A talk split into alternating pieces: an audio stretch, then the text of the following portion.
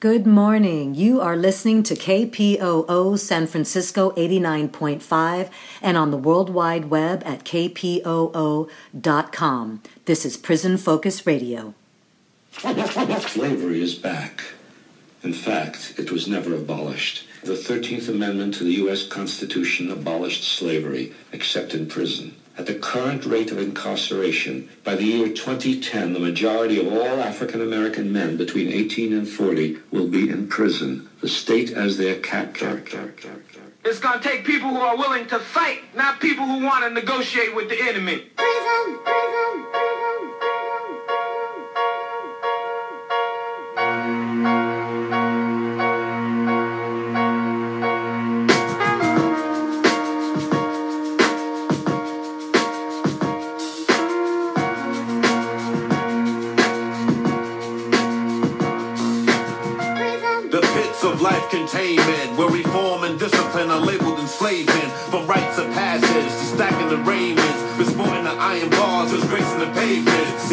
Like cavemen from the pages of myth, cohabitating in darkness while we wallow in filth. Generations of jewels will trickle down to abyss as blood stains these prisons like the pyramid glyphs. Guilty or innocent agents of government treat our hoods like picking ground. Schools to tenement, all sagging uniform as thugs. They represent racial stereotypes. A profile for the oppressed. When you witness genocide every day, you get the hint that the ghettos are cold like a lab experiment. As young women and men street hustle before they ten, graduating from juvenile halls, enough to deliver to the.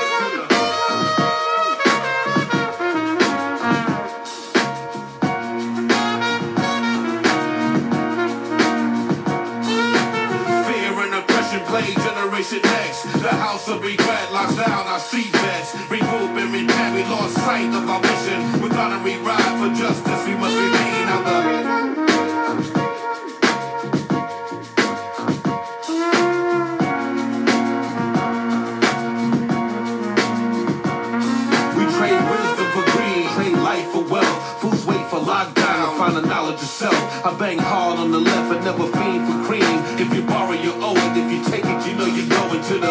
the penalty for criminal states. If you're herb or bird man, you study running from jakes. I circle with street soldiers that build and plant states. Be the land for Babylon, my skills educate. In these United States, there stands no debate. The restriction of law makes us communists of hate. New world, a new focus. The streets need to deal with new purpose. The eldership is lacking. The circus of misguidance is deep. In prison state of mind, I had you dead in the street. Yelling P-I-M-B and you stress. Player cards to rest. Tell youth to stay in school, research and manifest. Slave ways from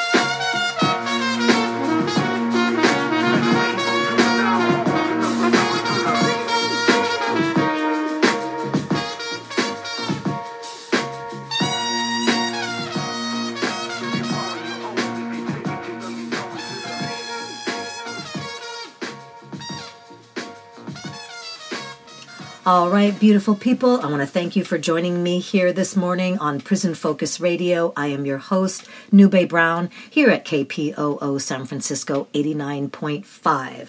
All right, before we get started, the first thing that I want to remind you of is that we are in a fund drive. We've just got a couple of weeks to go.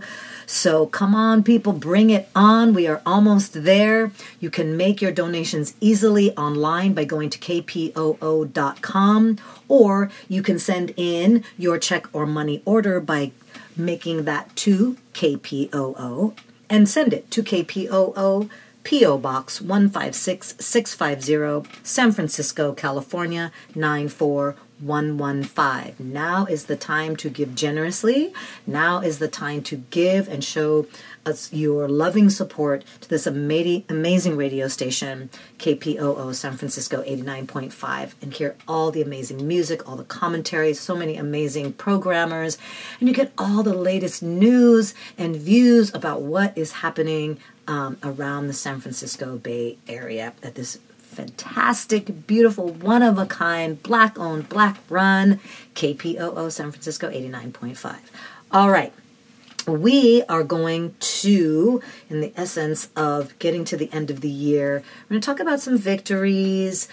Uh, we are going to hear voices of action and heart um, from our people on the inside. I'm going to be reading some um, some amazing uh, writing that has taken place um, in the last few months and you know kind of compilations of people working together from the inside and out. All right so stay with us and uh, here we go. All right we are going to start with the most joyful news that dr mutulu shakur after 35 years has come home to his family. Uh, he he came home on december 16th after multiple denials. Literally, the system um, uh, wanted to ensure that he died in prison. He is coming home with uh, bone marrow cancer. He does not have long to live, but he will be able to live out the rest of his days with his family. An incredible gift um, to the whole the community uh, worldwide. So I am going to do some readings. I'm going to uh, uh, uh, give you the current information about his coming home and what you can do to support. And then I'm also going to pull back from the archives. Thank you to Freedom Archives for the piece that I am going to read here in a minute. So, Dr. Mutulu Shakur has been released on medical parole.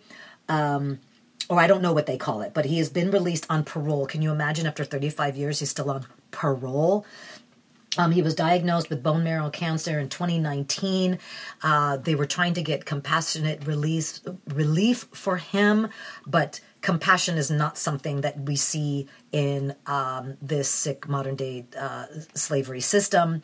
But um, they denied him and said, You have to literally be on your deathbed. He was on his deathbed. They still denied him, but eventually he has come home. He was granted parole on November. Uh, in November of 20, uh, in November of this year. So um, this is what I want to. This is this is Mutulu is home with his family, and you can read all of this by going to mutulushakur.com. Mutulu is home. Dr. Mutulu Shakur has been released from prison and is now home with his family. Today, which is not today, but the morning of December 16th, 2022, Dr. Mutulu Shakur was released from prison on parole. The decision to grant parole is based on federal law guidelines for, quote, old law prisoners, finding that Dr. Shakur poses no threat to the community taking into consideration his exemplary conduct in prison, his medical condition, and how much time he has served. Mutulu is now with his family. This victory was secured by the steadfast support of his legal team, his family, and his community, comprised of all of you. Again, we cannot, this is just me adding a few words here, um, overstate the power of the people. Of course, uh, Dr. Mutulu Shakur is a veteran Black Panther Party for Self Defense member. Family and friends of Mutulu Shakur is greatly appreciative of everyone's support over the course of Mutulu's decades in prison. We ask that everyone respect Dr. Shakur's privacy while he spends the holidays with his family and concentrate on his health and healing.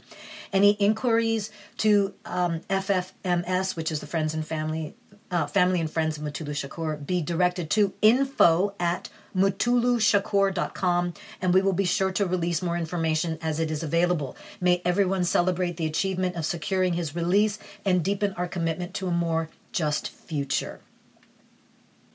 And speaking of health and healing, this is Dr. Dr. Mutulu Shakur, the acupuncturist who used his uh, self training of becoming um, an acupuncturist to heal the people in his community in, um, I believe it was in Brooklyn, New York, um, uh, from heroin addiction, so that they would actually be. Um, they they they could recover through the healthiest the healthiest means so that they didn't have to be pumped up by by other drugs to um to um to facilitate the um, their recovery from addiction, um, fully empowering his people, which of course is a threat to this system. They want us to be this, the uh, capitalist imperialism wants us to be dependent on them, drugged up, uneducated, um, unemployed. All right, you know what I'm saying.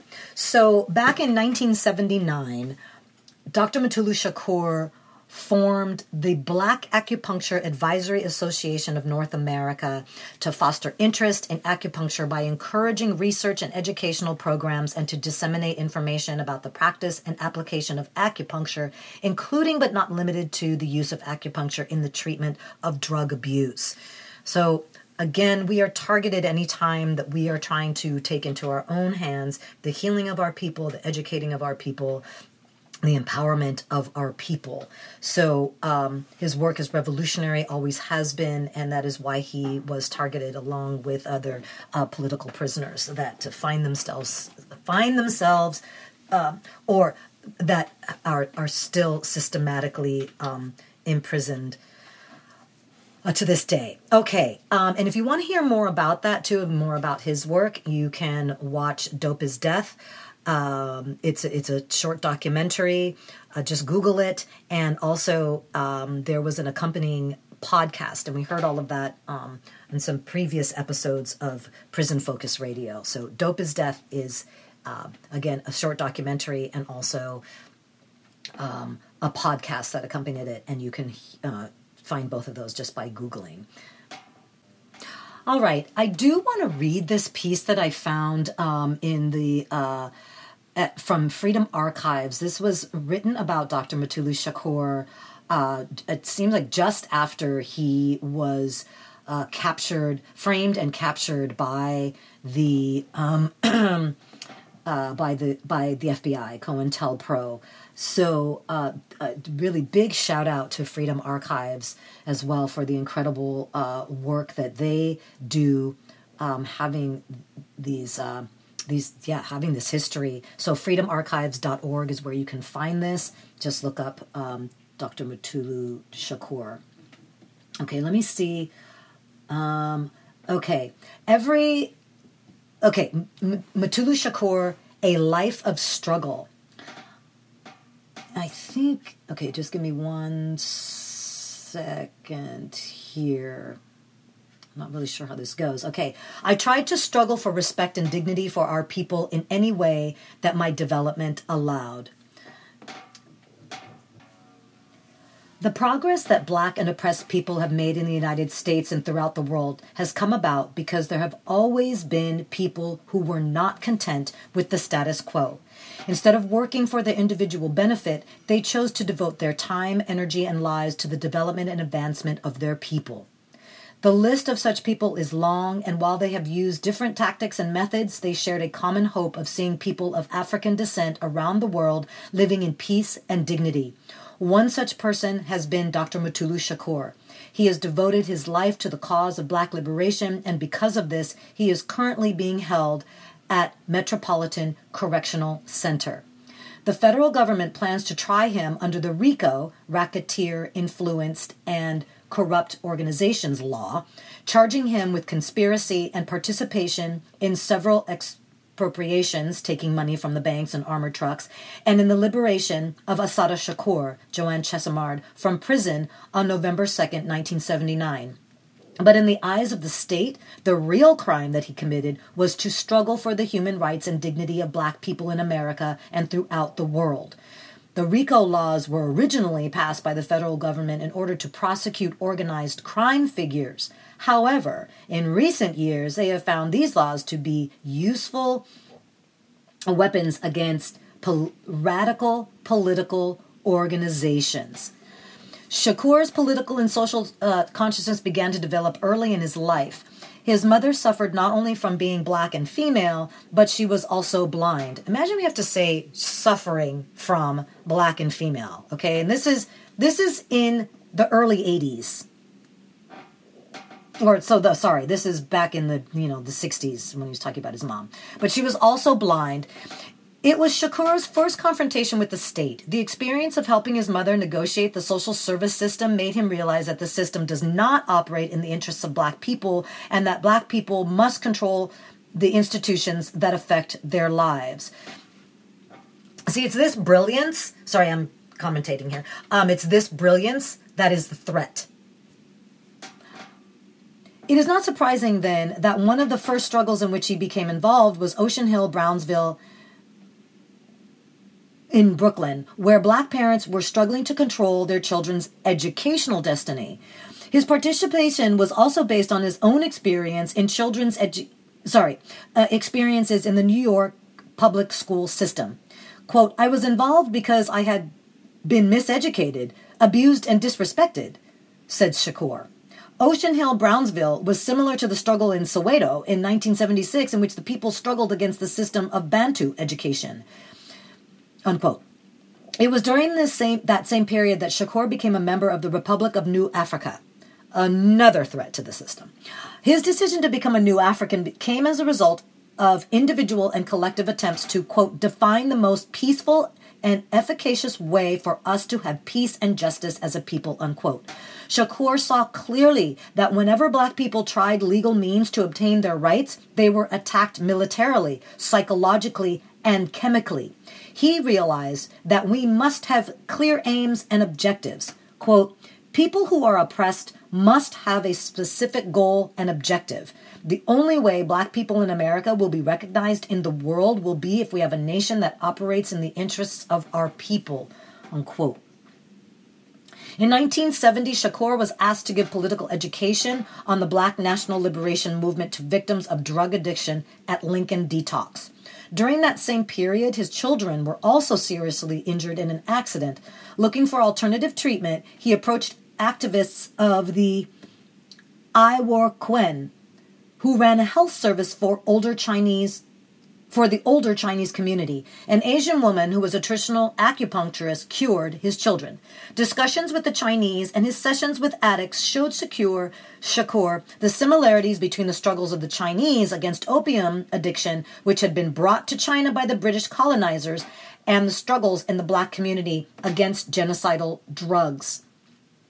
Shakur began to work at Lincoln Detox because of its close ties to the community, Lincoln Detox provided the community with a healing, non chemical solution to the detoxification of addicts, trained the community in the theory and use of acupuncture, and provided political education about the drug plague who controls the drug empire and how to resist because the program exposed the conspiracy of government agencies, law enforcement agencies, organized crime and drug companies in the waging of chemical warfare through drugs and methadone maintenance programs. The state began to attack it. So, oh my God, right. So they attacked him, um, say, you know, conspiracy charges because he exposed uh, the uh, conspiracy uh, and corruption that the state was perpetuating against the people. Consequently, Shakur, who had been trained by the Quebec Association of Acupuncture and received a Doctor of Acupuncture degree, became one of the founding members of Black Acupuncture Advisory Association of North America, BAAANA. Under Shakur's di- directorship, BANA became famous in the black community in New York City for providing quality alternative health care for a variety of ailments. The black liberation movement began to make significant strides. Shakur began to notice that those who spoke out against injustice were often targets for government attacks. Further analysis revealed a pattern, quote, too coincid too coincidental to be accidental, unquote. For Shakur, the Panther 21 case, the murder of Fred Hampton, the new Bethel attack, all quote, all prompted collective evaluation and analysis that there must have been a broader conspiracy against the revolutionary nationalist movement, unquote. While working on the defense committee of Assata Shakur and Sundiata Acoli, Shakur and others began to see the need to investigate the FBI's counterintelligence program, COINTELPRO. He said, quote, Doing the defense work, we realized we were infiltrated by agents of the Red Squad, the FBI, and the New York Police Department. We felt that the establishment of the National Task Force for COINTELPRO litigation and research would render an important service to the revolutionary nationalist community, community and to all progressive communities subject to attack by the state. We felt and feel that the more we know about counterinsurgency, the better we will be able to build organized resistance, unquote. It was as a result of massive attacks on the movement in the aftermath of the Brinks expropriation in October of 1981 that Shakur decided to go underground.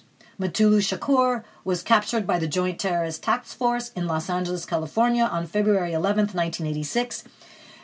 He is being held without bail and is scheduled to go to trial on February 9th, 1987.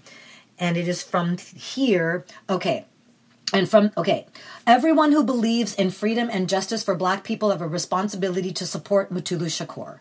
Whether for civil disobedience and resistance to oppression, refusal to fight for the U.S. military against other people of color, organizing the masses to throw off oppression, or taking up arms for self defense and national liberation. Black people all over the world have faced imprisonment and character assassination at the hands of the government, whose racist and unjust policies they opposed. This list includes Reverend Martin Luther King, the Honorable Elijah Muhammad, Malcolm X, the Reverend Ben Chavez, Elmer Geronimo Pratt, Huey Newton, Bobby Seale, Assata Shakur, Nelson Mandela, Angela Davis, the Honorable Marcus Garvey, Prime Minister Robert Mugabe.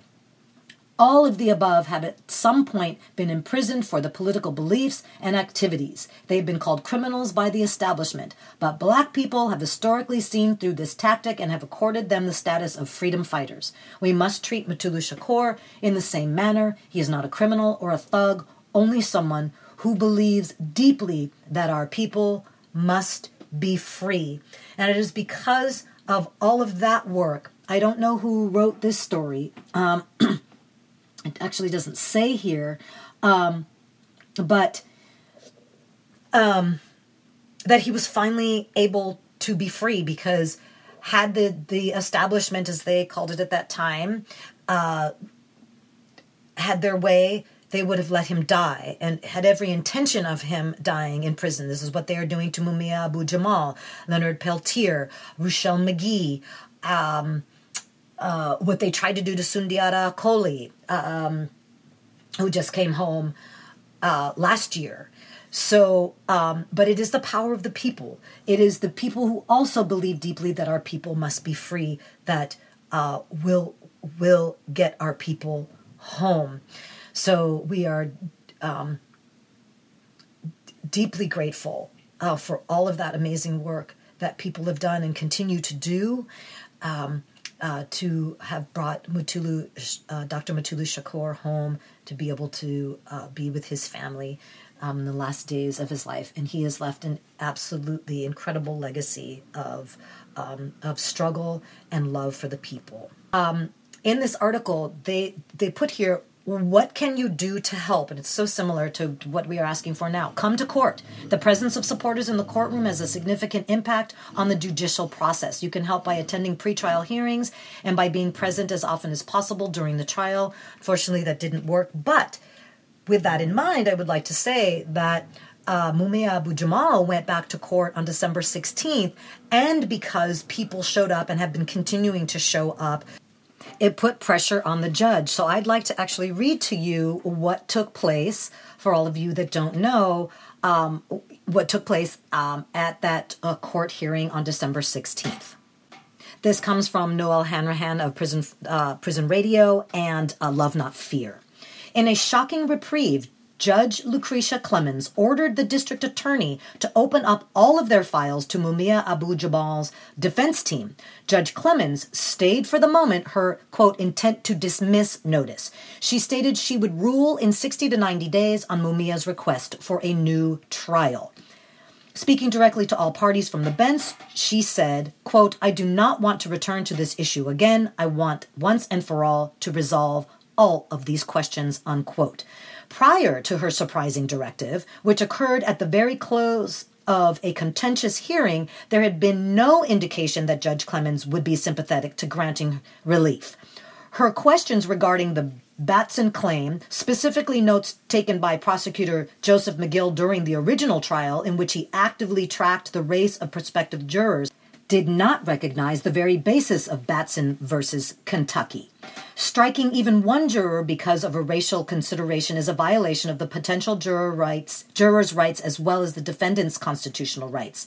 She seemed to assume, despite evidence to the contrary, that the DA's office in 1982 was colorblind and had no animus. She also did not waver from her written decision on the Brady issue that the two main prosecutors, quote, eyewitnesses, uh, unquote, even if they did lie, was not necessary, quote, not material, unquote, for the conviction. Meanwhile, even if they were paid or incentivized for their testimony, that information would not have impacted the deliberations of even one juror. Wow. During arguments, Judge Clemens did not probe Prosecutor Grady Gervino's mischaracterizations of the law and the record. She did not address or expose his omissions. Clemens simply chose not to challenge him at all. Mind you, thankfully, all of people were in the courtroom, packing this courtroom. Thus, the reason for Judge Clemens' expansive discovery order is ripe for speculation. She implied that allowing a complete review of prosecution files would resolve any and all issues of potential suppressed evidence, thus, in her mind, finally closing the door on the case and allowing her to wrap it up. The problem with that theory is that if you frame someone for murder, it is really hard to cover up all the loose ends. It makes one wonder does Judge Clemens truly understand the depth and widespread corruption of the Philadelphia Police Department and the former DA's office? The police and former prosecutors uh, prosecutors acted with complete impunity for decades. They are proud to be the sons of Rizzo, and they certainly did not care about a defendant's constitutional rights. Um, and you can see uh, this Assistant District Attorney Jack McMahon um, about removing black people from the Philadelphia juries. There's actually tape of this. The current district attorney's office knows and will admit, just not in open court, that the police for decades routinely brutally beat victims and witnesses and manufacturing false confessions and manufacture false confessions. Confessions. The police suppressed evidence of innocence, fixed crime scenes, raped informants, robbed bodegas, paid witnesses for testimony, planted evidence, and were on the take. This was on the front page of Saturday's Inquirer, top of the fold. Um, there's a picture of that here. Philadelphia prosecutors and the courts did not just turn a blind eye, they actually colluded and continue to collude with the police to maintain convictions of a generation of poor black and brown people in Philadelphia. Police and prosecutorial corruption in Philadelphia is no secret. In this case, the Byzantine rules of the Post Conviction Relief Act, the PCRA, has already kept key evidence from being in the record before Judge Clemens. Judge Clemens, I believe it is. Now the question remains Did District Attorney McGill and the detectives keep additional notes that reveal corruption? When you frame someone, it's super hard to pull all of that back into the police and prosecutors' Pandora's box. Will the police turn over the defense to the defense the actual homicide file? They often, in many homicide cases, turn over police files as well. Why not this one? What is to hide? The courts and lawyers are only one part of what it takes to realize justice. Equally important is the ability to connect with the hearts of those who will join us in the quest to bring Mumia Abu Jamal home to his family. That is our job. That to me is the most important aspect of this right here. In the coming days, we will bring you details of an amazing week of outstanding grassroots activism, including hundreds of letters from France. Um, and the U.S. supporting Love Not Fear, Julia Wright's prophetic letter, and organizing and Democracy Now!'s coverage of the story featuring Judge Wendell Griffen, Division 5, uh, Judge of the Sixth Circuit uh, for Pulaski County in Arkansas, and um, author of Justice for both Maureen Faulkner and Mumia Abu Jamal. Join us. Cuando luchamos ganamos. When we fight, we win. Again, this is from Noelle Hanrahan of Prison Radio.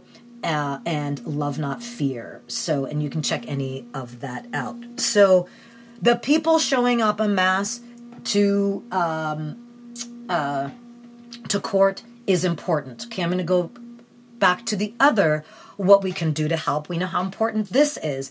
Give financial support. Now, we are back um, to this article about the campaign to free Dr. Mutulu Shakur that started right off the bat as soon as he um, was captured. The establishment media often cooperates with the FBI in character assassination of revolutionaries and by publicizing false accounts of events such as those to which the government has tried to link Mutulu Shakur. This is what they do to the family members. This is what they mean by, you know, um, links to Mutulu Shakur and anybody else. Uh, people are, um, are targeted and retaliated against by uh, uh, the police and the guards um, for any of the revolutionaries. We need your financial support in order to counter FBI propaganda. Checks and money orders should be made too, and of course, they, um, so they they talk about that. So when we ask for your financial support, any bit helps. When more people come together, we have a better opportunity to provide that support, um, either again with finances or showing up to to court. All right. If you are just joining us, you are tuned in to Prison Focus Radio here on KPOO San Francisco 89.5, and I'm your host, Nube Brown. I have been um, discussing the, uh, after 35 years, the release of Dr. Mutulu Shakur, and then um, giving uh, an update in the, the case of Mumia Abu Jamal. And after this quick musical break, we are going to come back and hear from more voices from the inside.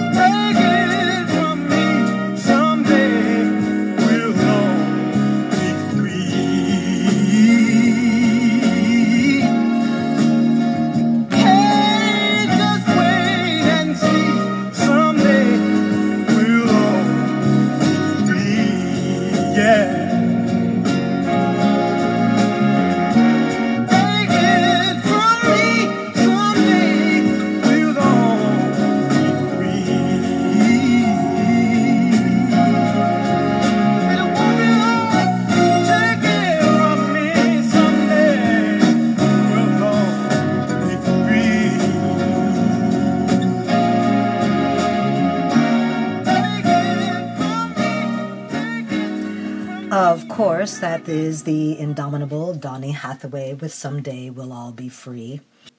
Unfortunately, Donny Hathaway was taken from us far too soon. All right, we're actually going to hear from a family member um, who spoke at a rally just before the hearing of Dec- on December 16th took place. Because I think it's important to to know or to, to keep in mind that this isn't just about Mumia or even about Dr. Mutulu Shakur, but the family and loved ones who um, are incarcerated or you know deeply affected by this uh, about the, from this for decades as well. So um, we're going to hear uh, from his family member. I'm sorry, I do not have his name. First, first of all, we want to say free Mumia, and we'll end it with that. But I think we need to touch on a couple of things. The 13th Amendment in the Constitution talks about freedom of human race. In that amendment, you talk about freedom for everyone except for someone incarcerated. So this references back to slavery. So we watch movies like 12 Years of Slave. This man is 41 years of slave, almost to the date, in today's modern slavery that's legal. This man is in a city that had 40% black people in it and two people black on the jury. This man has been railroaded. I've seen misdemeanor trials go longer than two years. This man was convicted to death row in six months. To see this, to say this man should be free is an outrage. I don't even want to talk about. I want to talk about reparations for Mumia. That's right. We talk about reparations for this, reparations for that, reparations for Mumia. I want to say pay Mumia for his lost time. Pay Mumia for his lost life of 41 years. Pay Mumia in in in money. Pay Mumia in homage. Pay Mumia in freedom. This man deserves to be free like anyone else who this man had never been convicted of a crime. This man is a journalist. This man is a taxi cab driver. This man is a citizen of a city that has wrongfully done him.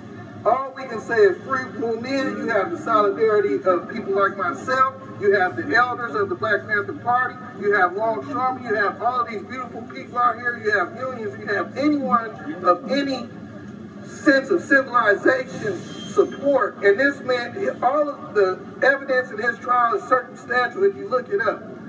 Uh, the ex-president Donald Trump exonerated 237 people. Some have war crimes on their thing. Some have uh, uh, uh, all type of uh, drugs dealers. You have gun dealers. You have all type of things. This man, all he's asking for is a fair trial, a fair shot, and he can't get that, and it's sickening. 12 years of slave, 41 years of slave. I have to pull out my black gun for this brother today. What can we do with this?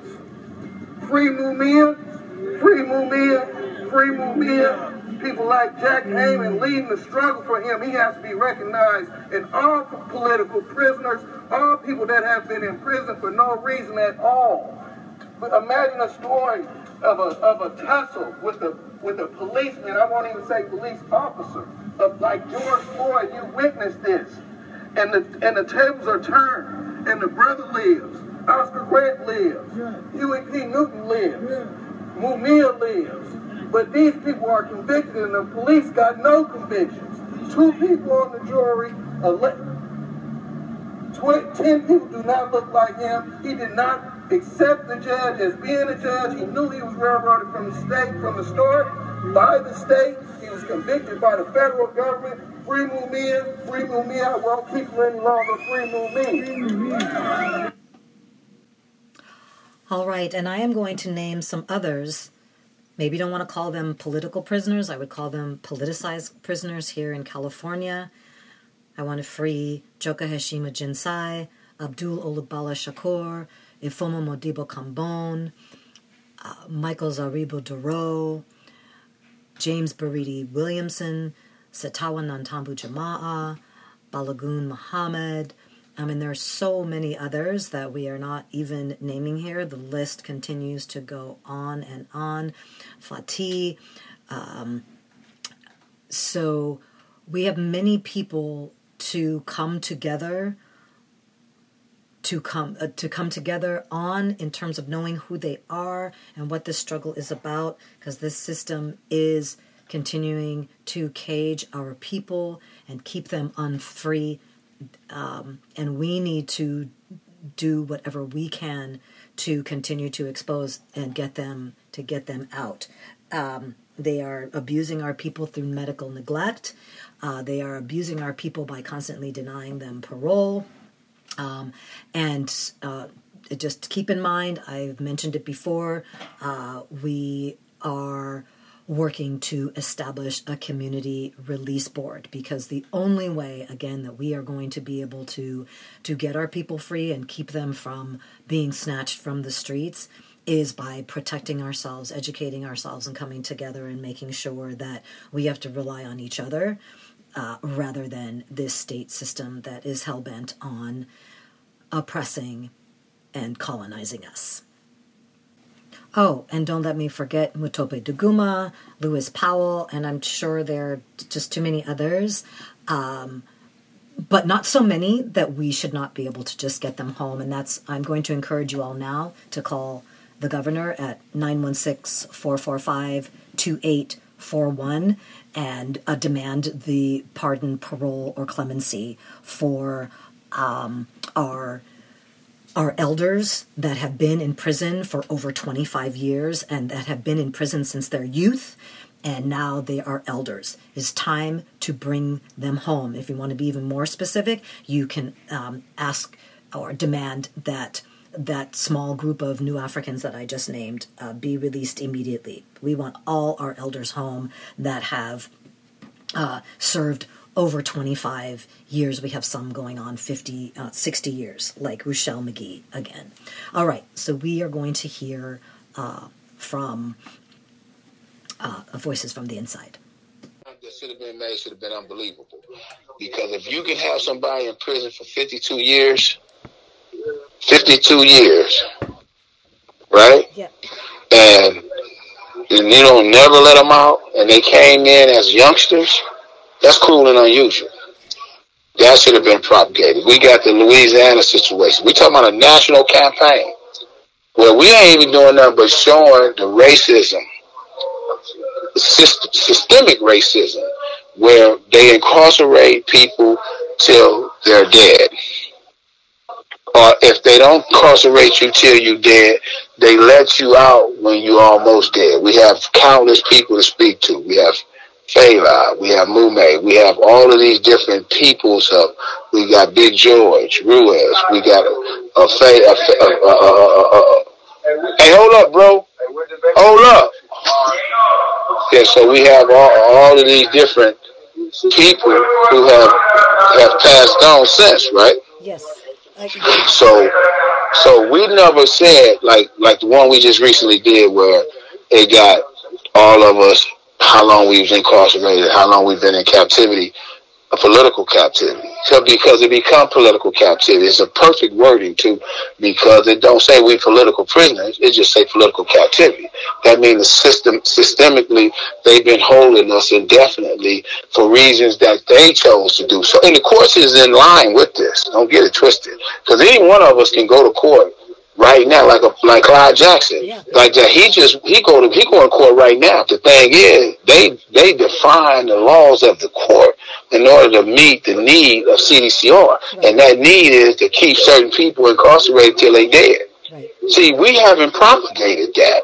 See, you can't sit up here and tell me that I'm a youth offender and I should have access to being paroled, and I don't get in trouble. I don't. I, I'm not a fact, I wrote and co-wrote the end to hostilities. So, so therefore, when you when you have all these different mechanisms and how we, what role we play inside of society, inside the prison theater today, is contrary to what we came in doing. You see what I'm saying? So, so we have to be able to say, okay, here go Mutope Duguma. He came in, James Dan Crawford, or whatever you want to say. Now, this is where he's at in his life. He's been down voodoo 35 years. He's he's one of the uh, activists on the hunger strike. And then here you go. But don't even just use me. I want every race on here. I want every race. I don't care. I don't, I don't get into the stigmatization of anything because at the end of the day, we're talking about human rights. All right, we are going to hear from Mwalimu Shakur talking about you know the work that he is doing inside with some of the other um, elder brothers in inside with the youth uh, in terms of their education uh, as part of their responsibility. They feel as as as elders and being able to connect with the youth coming in is their responsibility to share with them what they have been through. Um, as, when when they came into the prison system as youth and what they were doing on the streets, and then um, now having been in you know 20 and 30 years uh, what he feels is the responsibility of the elders to pass on to the youth so that when they um, when they do get out uh, they will um, be in better relationship with their community. You know so we're trying to break that mold and get them to understand look this is what you should be doing with that money when you have it. Buy your mother's house off. You know, take care of these black-owned businesses, help out the single mothers with the children, and create a daycare centers. Use self-sufficiency programs the same way the Panthers did to bring back your community in a thriving and prosperity way. You know what I mean? Because if you don't, then when you do, if you do get a chance to come home from prison, you're going to come home to a community that's not yours anymore. So that, those are the minds that we're trying to, to, to wake up to show where they're going wrong and why the importance of this type of education is needed. You know, not for those who already in a position where they can get it because they are going to school and trying to do positive things because all those things are good to do. But, you know, we want to try to, it has always been destroying the criminal mind and developing the mind of the revolutionary because the revolutionary takes care of the people. The, the same way we came to prison, you know, in the drug game, uh, you know, doing the burglaries or the robberies or what have you, we transformed our way of thinking. And now that's the chance we have that we've got out the shoe to give back to these youngsters that we're on these main lines with. You know, building these schools of, uh, of liberation so that they can change their way of thinking. Here I asked Mwalimu to comment on the design conditions uh, that are in place to make sure that our young people that may have gotten this education are going to be returning to that are meant to uh, make sure that they either continue to um, uh, uh, you know harm themselves or the community or get sent back to prison there, like for example, I put myself in a situation. When I'm out there, I know that continuing those types of practices are wrong. I know they're not going to get me nowhere. It's going to end up keeping me in the penitentiary or I'm going to die. And I can do something different. So what I would do. This call and your telephone number will be monitored and recorded. What I would encourage a lot of other young minds to do is to, you know, get in touch with the older people who have experience with doing positive things. And hopefully that will pick up their interest to want to do the same. Because for me, it just took somebody to give me a job. And then from that job, I wanted to go to school to learn something new. And then I went to school to learn something new. I got a new type of job in a new field. So now all these new doors are opening up and these things that I didn't know they could exist to me because I like the quality education. So if, like, when I talk to a lot of them, that's what I find out, what their interests are outside of where they're at. You know, what other kind of like, what other kind of things do you want to do besides, you know, maybe playing sports or maybe the entertainment world? Because seeing it, that's the only way to get financial stability. You know, there's got to be other avenues. So when they open up and tell me different things, I see, okay, well, this is how you can go about doing this. And now you got resources, and with those resources, utilize those to make that come come to pass for you because others who are around you that see you doing that, you know, they'll you know want your help or they'll ask you to uh you know show you what they're doing that's positive that they want to do, and that's where that change comes. And then you break that psychological criminal mind that you you break that hold on you, knowing that I don't have to continue to do this. There's something else I can do because that's what it boils down to. When you do the illegal things to get the money, you want to wash that dirty money. So if you wash it into something positive, now you open other new doors as well for other people to come, maybe get a job or you know maybe uh, uh, have a little money to go get some type of education with a, in a trade school or something, or even start off at a junior college or something. You know what I mean? So yeah, yeah, yeah. The work is always being done on a daily basis for us in here with these young minds. And a lot of them gravitate to it because they actually do know. You know, a lot of them have suffered from daddy issues and didn't have a big brother or, or an uncle, positive type figure in their life, and they glorified, you know, the things they saw around them, thinking, well, this must be the only thing I can do. But when you talk to them, you see that there's things they want to do, just help them out in any way that you can. Thank you, Mwalimu. It is about loving up on our youth. Our children are our future. We need to start uh, well, not start. We just need to really continue to understand and deepen our understanding of how important our children are to us and the protection that they need. Um, that everything that we are, are doing as the adults in the room uh, needs to be about empowering our youth, protecting our youth, um, nurturing our youth, and um, doing whatever it is that we need to do to make sure that uh, the world that we are creating is one that is going to um, attend to the potential and the beauty um, of of our youth. So, um, and it it shouldn't be lost on us again that many of these people that we are talking to or that we have heard from today were and still are um, uh, modern day enslaved from their youth.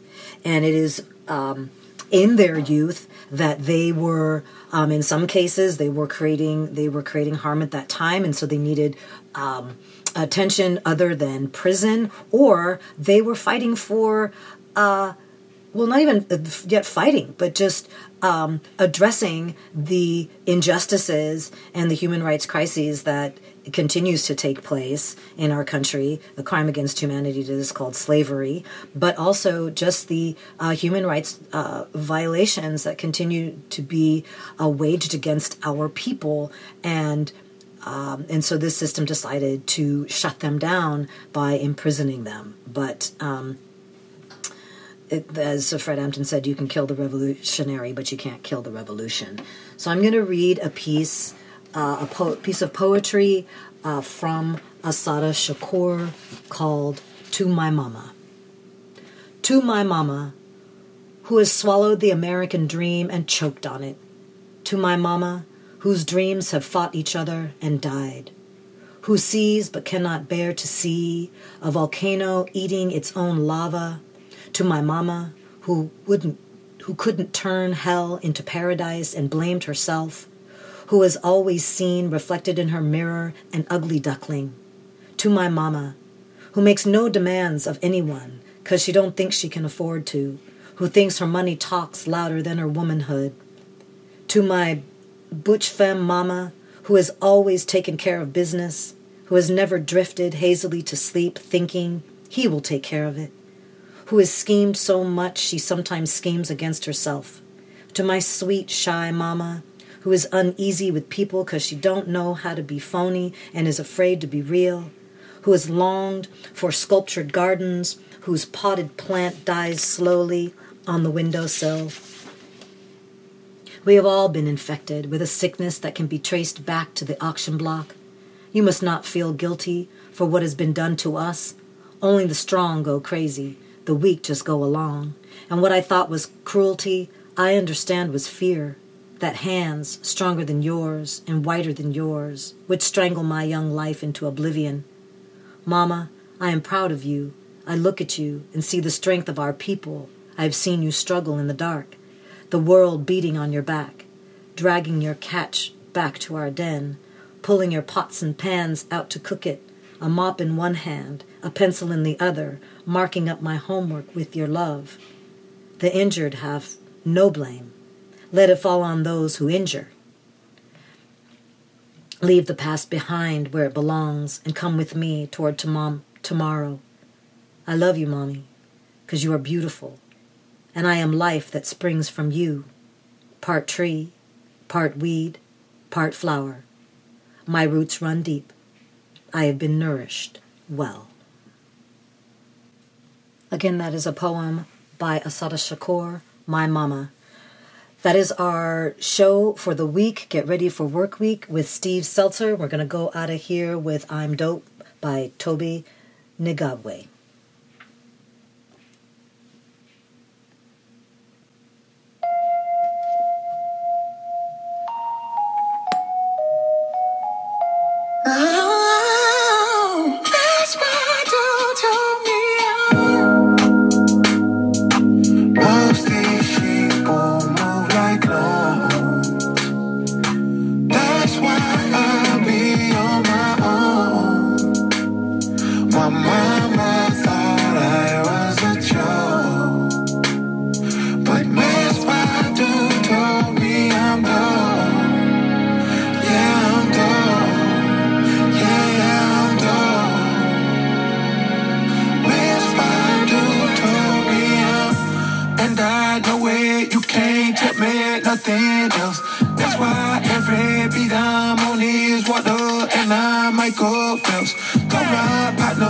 Your bread up, but that don't, don't equal well. But you can't help out your partner unless you done help yourself. So I need more than kudos and a high five. Cause I went from sidelines to the limelight and I shine bright. Ice cold bars, Klondike. And I never move with the white. This ain't blindside. Oh, finite, but you feel the spirit. Whole flow, shine light, so glow. Every lyric sing cold, cold. So most po, po, fear it. Nine light rondo on my glow when I pivot. Oh.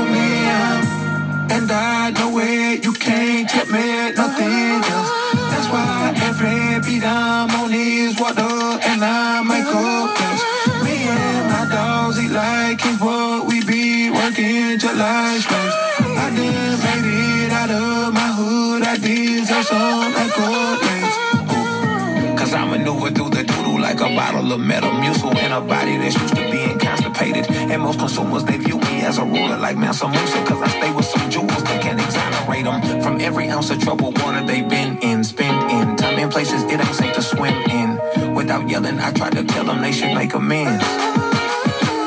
Where come from, where I'm from, you see so much pain. What the kid do with me? Now they know my